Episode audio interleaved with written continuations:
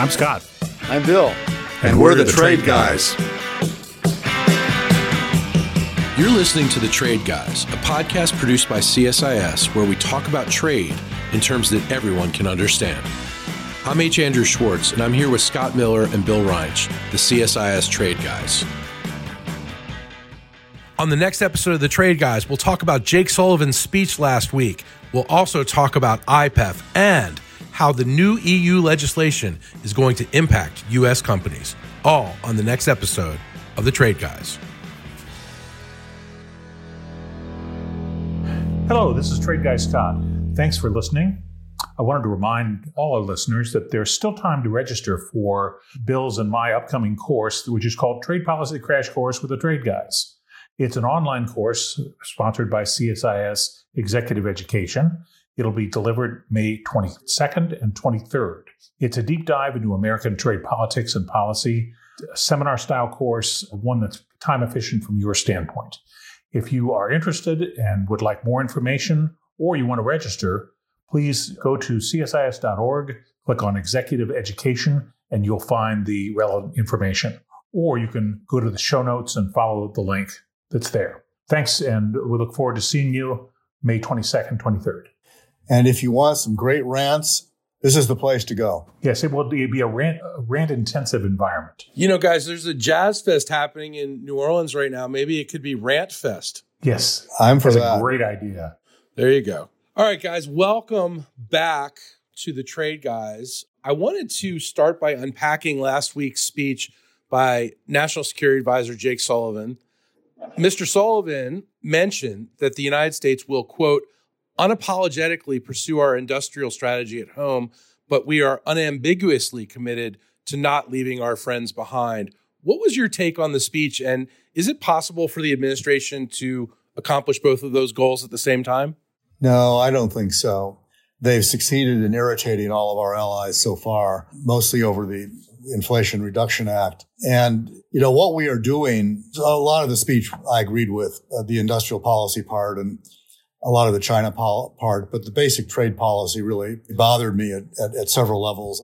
I was bothered first by basically dismissing what we've done for the last 75 years in terms of trade policy, which I just think is very short sighted. You can say what you want about our policy, but what globalization has done since World War II is lift more than a billion people out of poverty. Most of them were not in the United States, but a billion people that aren't poor anymore is a big deal. And I think the policy deserves a little bit more respect than he was giving it. I was also disappointed in the implication that all the bad things that have happened in the last 30 years are due to our trade policy you know, hollowing out our manufacturing base, all the bad things that have happened to workers, inequality are all due to our trade policy. I think I would argue the bigger impact were the trickle down policies that multiple administrations have pursued, particularly the last one, which have created the inequality that he's complaining about. And to his credit, he's right to complain about it.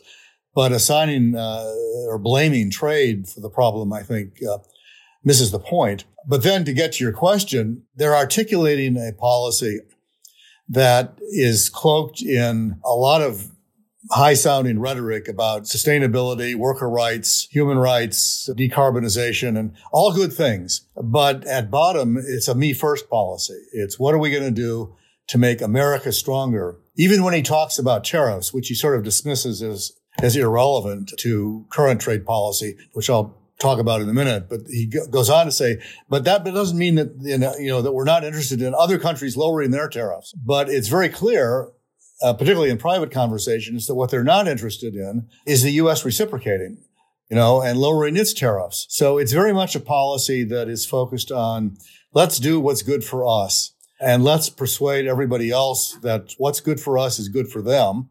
And it was, it's clear in as I said in private conversations that we've had, that we asked the question on the Indo-Pacific Economic Framework, IPEF, what are we offering, you know, to get countries to do these things?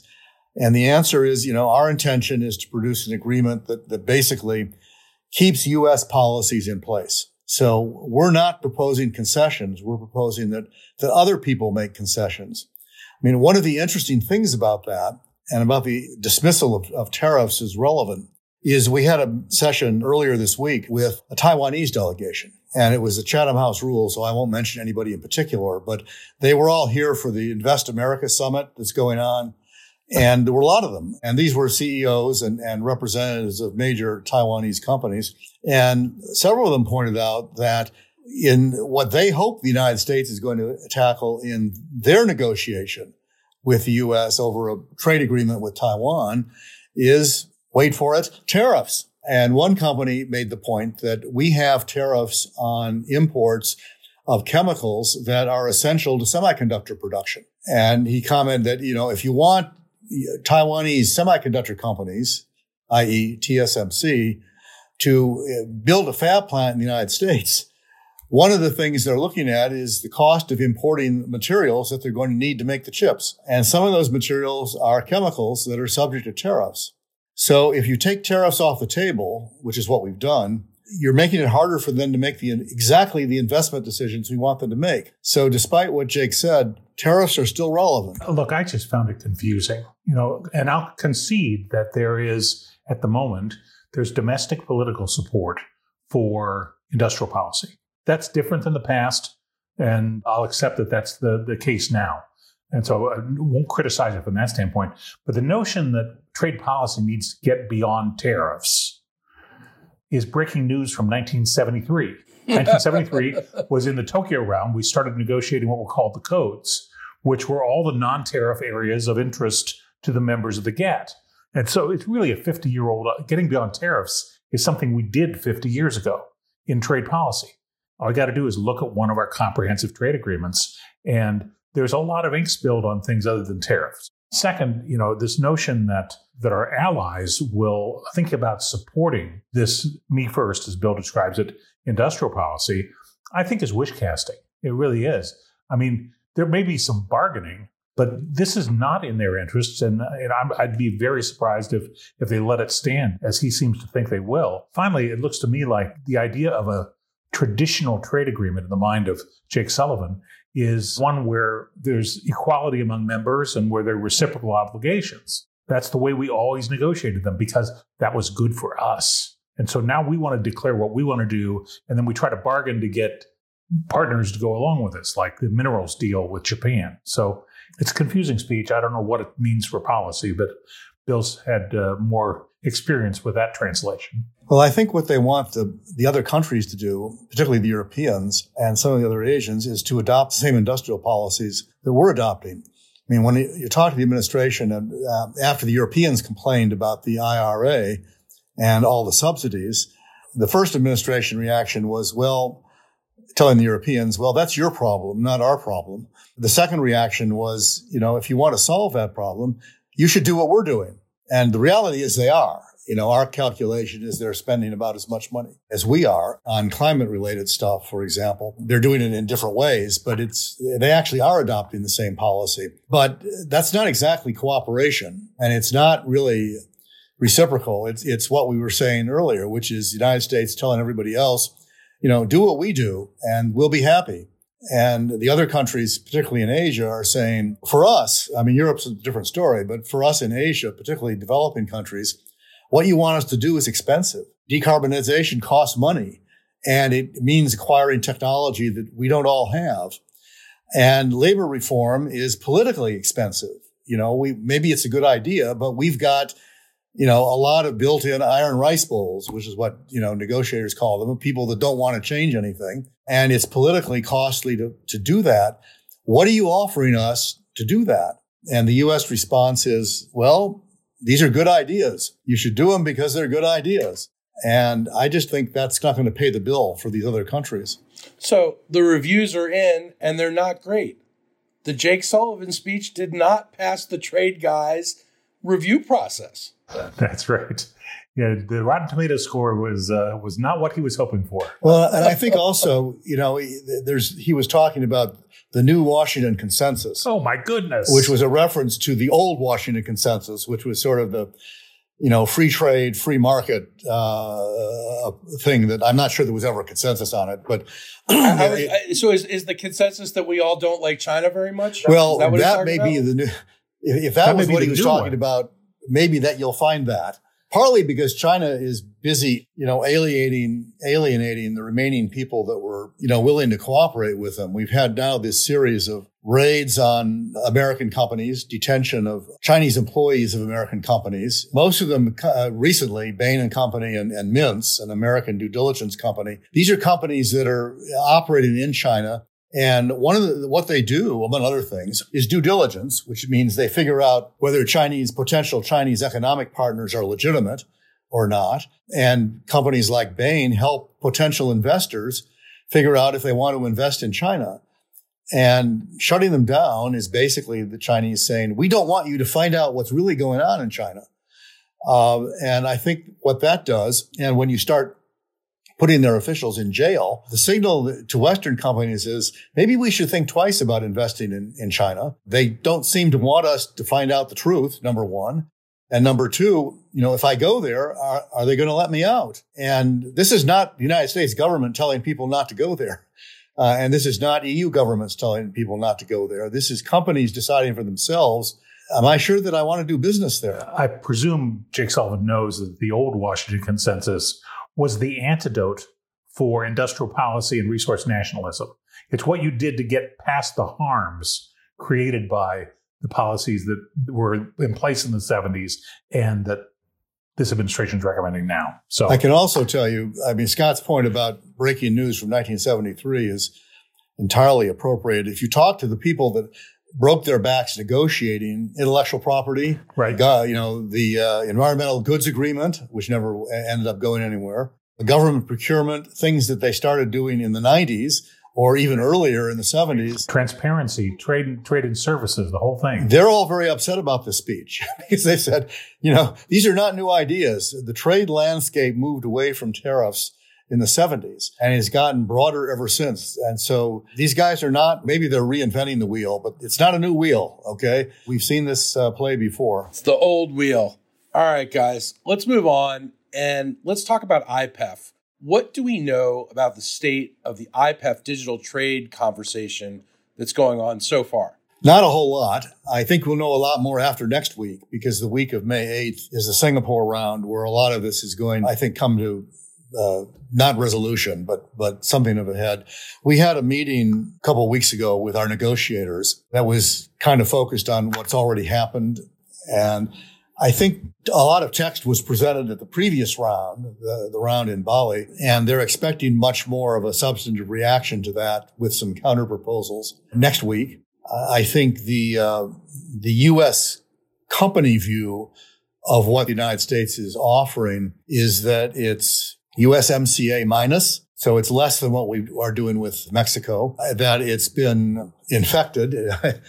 I would say that's probably their word, not mine by pressure not only from the the left but also now from the from the right, the far right, not to agree to things in the digital chapter, or actually any of the chapters, but primarily in the digital chapter, not to agree to things that will tie Congress's hands in passing future legislation, which is, and since we don't have a lot of legislation in this area right now, that's sort of saying, don't agree to anything. And so USTR is being pushed pretty hard for, you know, for an unambitious set of proposals. To give our negotiators credit, they've been pretty clear, I think, both publicly and privately in rejecting that argument and saying that's not what we're going to do. But, you know, we'll, we won't really find out until more time has passed and there's been more talk. But clearly the key big issues are free flow of data and a ban on data localization, which is countries demanding that companies doing business in their country maintain their data in the country. And if you're a financial institution, that's kind of fatal because what you want to do is, you know, be able to move your data around so people can bank globally and, and not just have it reside in a single country. But, you know, the left wing is weighing in and saying there are circumstances where we want to impede free flow of data. And there are circumstances where we want to permit uh, data localization that's a big fight, you know, and that, that's not consistent with current U.S. policy or current U.S. law. And they're trying to make it, you know, they're trying to limit our proposals. So we'll see what will ha- happens. I think there's going to be a big battle about this. I don't know that the agreement is going to come back with anything binding. So there may not be much to fight about in the end. But ultimately, as Congress attempts to take these things up in terms of domestic law, we're going to end up with big fights. So I love it that the negotiators always come to see the trade guys before they actually go to do the negotiations. You know, I mean, as they should. Well, look, and it's look they're in a tough spot because negotiators work from U.S. law and practice, and that's that's their baseline. And it's a wise thing to do. It's the thing that allows them to get their agreements through the Congress eventually.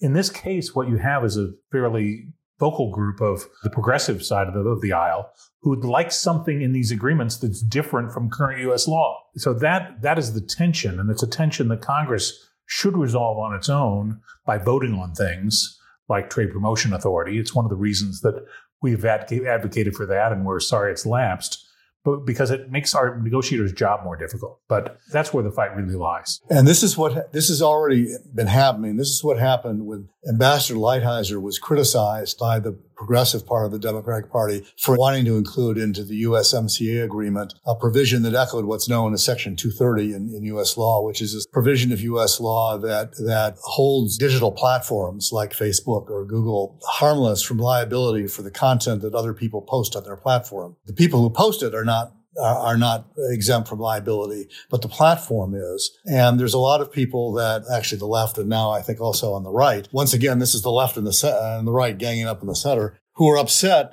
about that provision and would like to amend it here. And they don't want to see trade agreements that contain that provision. The problem they have is exactly what Scott said. What Lighthizer was doing was exactly what Congress has told USTRs for 30 years to do, which is to get U.S. law into our trade agreements and make our trade agreements as close to U.S. law as we can, as we can, which in fact is what Jake Sullivan said in his speech and what our negotiators are saying. We don't want to deviate from U.S. law if we can avoid it. The problem that the, uh, the left wing has is that they don't like U.S. law. And the answer is if you don't like it, go to Congress and change it. You don't change it via trade agreements. You change it by fighting it out in Congress. And that's a battle that has yet to be fought. What do you think U.S. tech companies, how do you think they should be included in the IPEF conversation? Well, look, there's there's been some criticism of uh, of tech companies. Focus the focus criticism, at least recently, has been from Senator Warren, who's made it very personal in some ways about uh, about a revolving door. But look, when I read through her materials, my reaction was she's kind of channeling Claude Rains in Casablanca. It's like she's shocked, shocked that there's lobbying in Washington. It's like, yes, that's what happens. And more importantly, uh, you know, maybe it's Professor Harold Hill. We got trouble with the capital T that rhymes with P, and that stands for petitioning the government for redress of grievances, which is really lobbying is First Amendment protected right of every citizen. That includes tech companies. That includes people who are former government officials. So it just say I, I put myself on the side of, uh, of the First Amendment's liberties, and that pro- the government is prohibited from stopping it. Now, having said that, one of the things that negotiators need most is real life expertise. And the role of tech companies, the role of any business and in their lobbying efforts is to try to get as much knowledge in the hands of negotiators as they can. It's it's what I did for for 20 years as a as a lobbyist is we know a lot more about the impact, the, the real world impact of any law or regulation on our company. And if we don't tell members of Congress what that is, they'll be the last to know. They'll find out after the fact. That's not good for our business. It's also not good for their constituents, uh, which tend to punish them at the ballot box later. So that's a very legitimate role. It's one that happens every day in Washington by hundreds and hundreds of people. And it's just, uh, usually it's relatively healthy. And yes, sometimes you gain your expertise by working for the government before you work for the tech firm. So you, you have, you have knowledge that is unique and can be persuasive. So I'll leave it at that. Yeah, one of the people that Senator Warren identified was uh, a friend of ours, Karan Bhatia, who currently works for Google. Karan was deputy U.S. trade representative in the Bush administration. He's the guy that negotiated KORUS, uh, the Korean agreement. If there's anybody that has useful information about IPEF, I would think that it would be somebody like Karan. And it's frustrating to have elected officials saying, you know, we don't want people with expertise being able to talk to the government. We want people with opinions, namely our opinions, being able to talk to the government. But people who actually, you know, know something shouldn't be allowed to do that. And it's just enormously frustrating. I think it goes along with this idea that government is easy and you don't need to know anything to be in government. But those of you out there that do things with groups, test my hypothesis. You know, walk into a group and say, you know, how many of you are ready tomorrow to be a starting quarterback in the NFL and see if anybody raises their hands? You know, how many of you tomorrow are ready to be an airline pilot, transcontinental jet, and see how many raise their hands? And then ask them, how many of you are tomorrow ready to be Secretary of Commerce? And I bet you're going to have half the people in the room say, I can do that. Yeah, that looks like an easy job. And yeah, that's an easy job. I can do that. And the answer is no, you can't. It's, it's a different skill set, you know, than flying a plane or quarterbacking a football team, but it's still a skill set.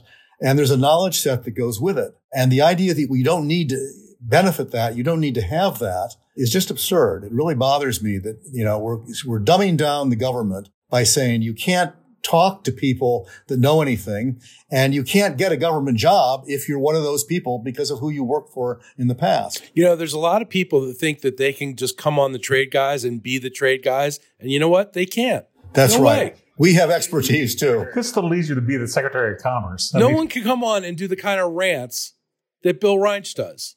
Like that's an art. True. Speaking of rants, let's close today with European Union proposal to require large companies to police their own value chains. What do we think of this, guys? Well, for me, this is the logical conclusion of what they call stakeholder capitalism. And stakeholders are, are sort of self defined. Unlike shareholders, shareholders are part owners in a limited liability firm. Owners have specific responsibilities. That's what we call the private sector. Stakeholders are people who say they have a stake in, in things, which they may or may not. It's not far from, you know, trying to mollify people who have a maybe legitimate, maybe not, but a, a concern to sort of pure on communism. So th- this is Europe took a step in the direction where they are really allocating resources and down to executive compensation for whether or not you complete the the promises that we care about, not necessarily what your shareholders want you to do. So it seems like a mess. It, it is once again they call it large firms, but the more than a thousand employees is not that big a firm. However, the more I thought about it, the more I realized this is probably the most pro-U.S. move that Europe has taken in 25 years, and I think they should go forward with it. They should go full blast because it will lead, it will accelerate deindustrialization and unemployment in Europe, probably to the benefit of the United States. And here's what I mean: is it's they're they're undermining the reasons that you might invest in Europe in the first place, because what they're saying is we're going to punish you any way we can. The only thing we lead in is new regulatory initiatives to restrict your operations. And by the way, 25 years ago, we were third of world GDP. Now we're down to 25%. So welcome to the club. And it's like, bye.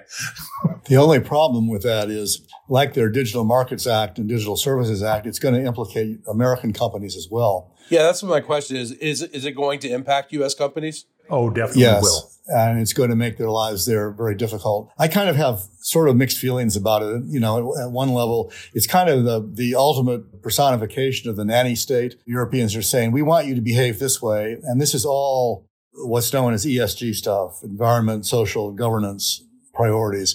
We want you as a company to behave the way we want you to behave. Treat your workers the way we want you to treat them. And some of it is transparency, but some of it goes uh, way beyond that. We want your company to operate according to the value system that we, the European Commission, is setting up. It's a level of intervention in the marketplace that really goes beyond what's been the case for the last several hundred years. But you end up talking about when to draw the where to draw the line. A hundred years ago, when we were arguing over whether there should be, uh, well, 150 years ago, when even having a minimum wage or not, you know, having child labor laws was regarded as socialist or, or communist and totally unacceptable. You know, we've come a long way since then, and this is in a way one more step to tell corporations that you know, that you have a certain responsibility to the society in, in terms of the, the way you behave. And it's, it's riding a wave that really has been begun increasingly by customers because company behavior now is a lot more transparent. It's on the internet and people troll what companies are doing and they out companies that are doing things that they think are unacceptable. And now we've got government, at least in the case, stepping in and, and reflecting some of that. There's a, the, the, fundamental difference between the US and the uh, EU approach has been uh, essentially reflecting the 30 year plus difference in, in approach to regulation. The US approach tends to be disclosure based and transparency. You know, companies have to say what they're doing. They have to articulate what their policies are. And then consumers will make up their own mind. If they don't like what the company's doing, then, you know, they don't do business with that company. The EU approach tends to be prescriptive and top down. We're telling you, you need to do it this way. And if you don't do it this way, we're going to cut away part of your bonus or we're going to do other things to you. Oh, by the way, it's extraterritorial. We're going to affect U.S. companies doing business in Europe. Uh, and that's where I kind of get off the boat. I think it's certainly the wrong approach. It's the wrong approach for regulating our companies. And I think it's it's going to have the effect that Scott described, which is it's not going to do them any good economically. Look, uh, transparency is important, but it goes both ways as well. I mean, the, the the the goals of the ESG investors are often noble, but I think it's really important to look behind the curtain. As an example, before it, col- it collapsed as a pump and dump scheme, FTX, which was the cryptocurrency exchange run by Sam Bankman Fried, had a higher ESG score than ExxonMobil. Okay. And it was, it is now whatever, whatever criminality was involved, that is a pump and dump scheme. Somehow they conned all the people who give the, the ratings on ESG. So watch how the ratings get made. And there ought to be as much transparency for the ratings organization in ESG as there are for the companies themselves. That's at least where I'd start. That's really interesting. I didn't know that. So just because you're a good guy on the ESG scale doesn't mean you're not a crook. Oh, just because you say you're a good guy, because often you, you say it to the right people, they take your word for it. And that's what happened in, in FTX's situation. Well, I say you guys are good guys all the time and it works. So, you know. and I hope they believe you. You can count yourself in there too, Andrew. all right, guys. Great as always. We'll see you very, very soon. Next week, even. Okay, thanks.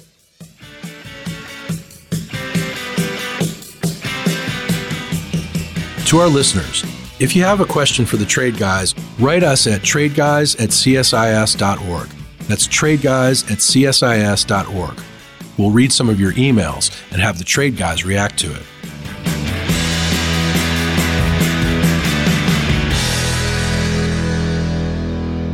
You've been listening to The Trade Guys, a CSIS podcast.